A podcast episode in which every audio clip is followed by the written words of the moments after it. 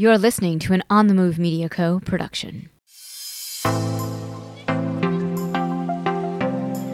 Hello, welcome, and welcome back to Monday Moves, a Marni on the Move podcast production and weekly series where I, your host, Marni Salup, hop on here every Monday for 15, 20 minutes max and talk about something, whether it's related to training, career, life, tips, advice, insight, you get it. Today, I'm talking about mindset and attitude and how these two things set the tone for every experience that you have in your life, and it's your choice to decide how you're going to respond and what you can handle and what kind of bandwidth you have in that moment to deal and to be happy or to not be happy.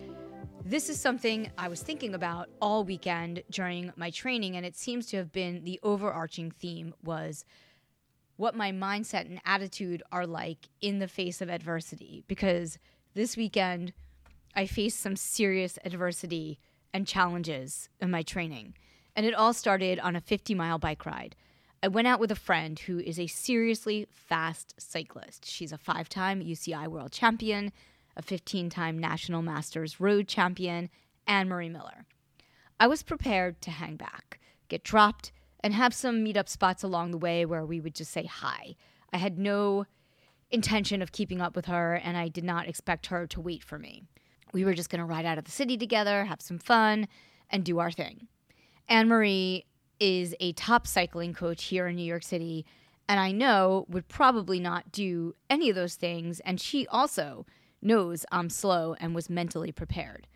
But what I was not prepared for was that my shifters were going to stop working around mile 25 outside the city, and there was nothing we could do to fix them. Nobody was carrying extra cables or tools to reprogram my bike, nor were we really near the bike shop. And when I say near, I mean, sure, we were 10 miles away, but I've been riding indoors all winter on Zwift and I really haven't had any issues with my bike. So I was completely taken off guard. And, you know, it's not the end of the world. I could have lost it. I could have gotten an Uber and come home. I could have called Lori, although I only reserve that for major, major emergencies. And there were lots of things I could have done, but I chose to continue cycling because my bike wasn't broken. I needed to get this ride in. I was having fun. It was a beautiful day. And I wanted to try to make it home and find some kind of opportunity in the fact that I had two gears. One was the big easy gear, and the other was the small easy gear. And we were out on 9W, which is rolling hills. Marie suggested I practice high cadence like I had any choice. I told her to go ahead and leave me, but she was worried.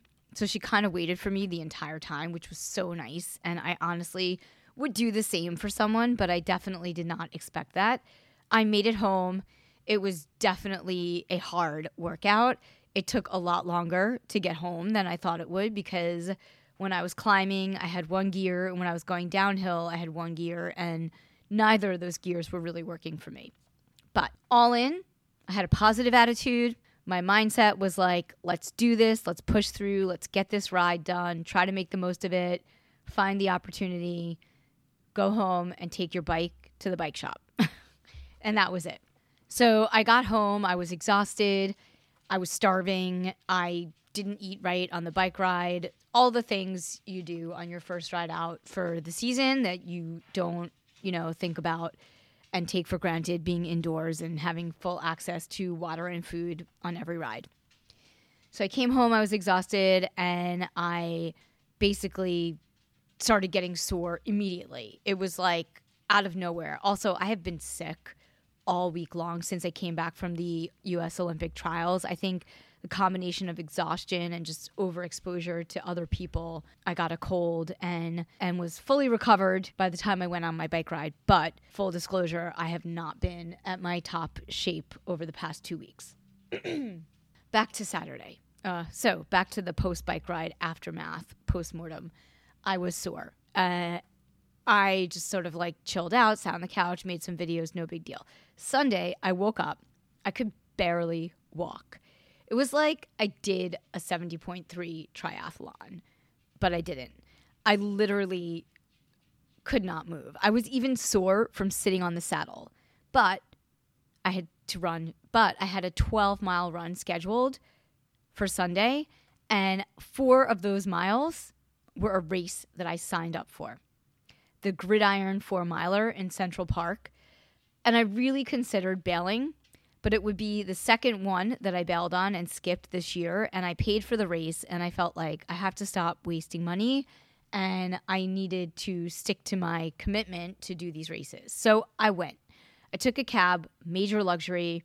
It's eight miles from my apartment, but at that hour, I prefer peace of mind over trying to find a way to get to the race in the cheapest, most efficient form, which ended up being the taxi. I planned to run home anyway, so I thought I got there, I was at the race, I picked up my race bib, I hung out, waited an hour and a half for the race to start because I got there too early, even though I tried to get there not too early, but that's a whole other podcast. Yeah, so I was at the race waiting for it to start. And I was planning to do this as an easy four miles, then keep moving and run home. So it would total 12 miles. But that is not what happened. I did the four miler. I think I went out a little hard. It was very challenging not to race because in my mind it was four miles and that's not a lot. And so I could easily do that fast. I kind of think I fell somewhere in between and did it in zone three but it set me up for disaster on the run home. Number one, after the race, I stopped, I went, I got the t shirt because it was so cute. I don't need another t shirt, but it took me 20 minutes. And honestly, after that, it was really all downhill for me attempting to run home.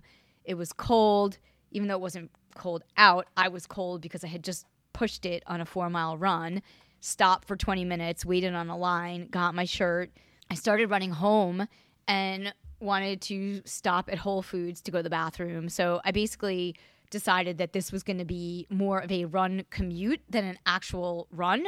So I stopped at Whole Foods. Then I came back. I stopped my watch.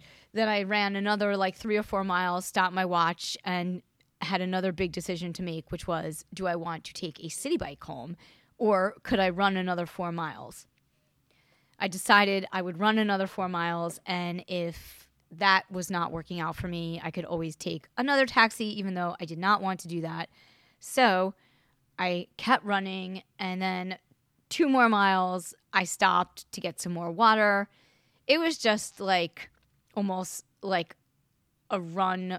I don't know. I wasn't walking, but it was it was definitely not a training run. Although I was out there for a long time and I did log 12 miles, so I'll just take it. But it was really slow and all these things kept coming up like I was trying to make the best of it and have the right mindset and attitude and be positive and not beat myself up about how slow I was going and I kept flipping back and forth between taking the opportunity to test these awesome Asics Superblast running shoes, but also, you know, miserable because I was so slow. I finally resonated and I finally processed that possibly the reason I was so slow was because I had just done a 50 mile bike ride the day before.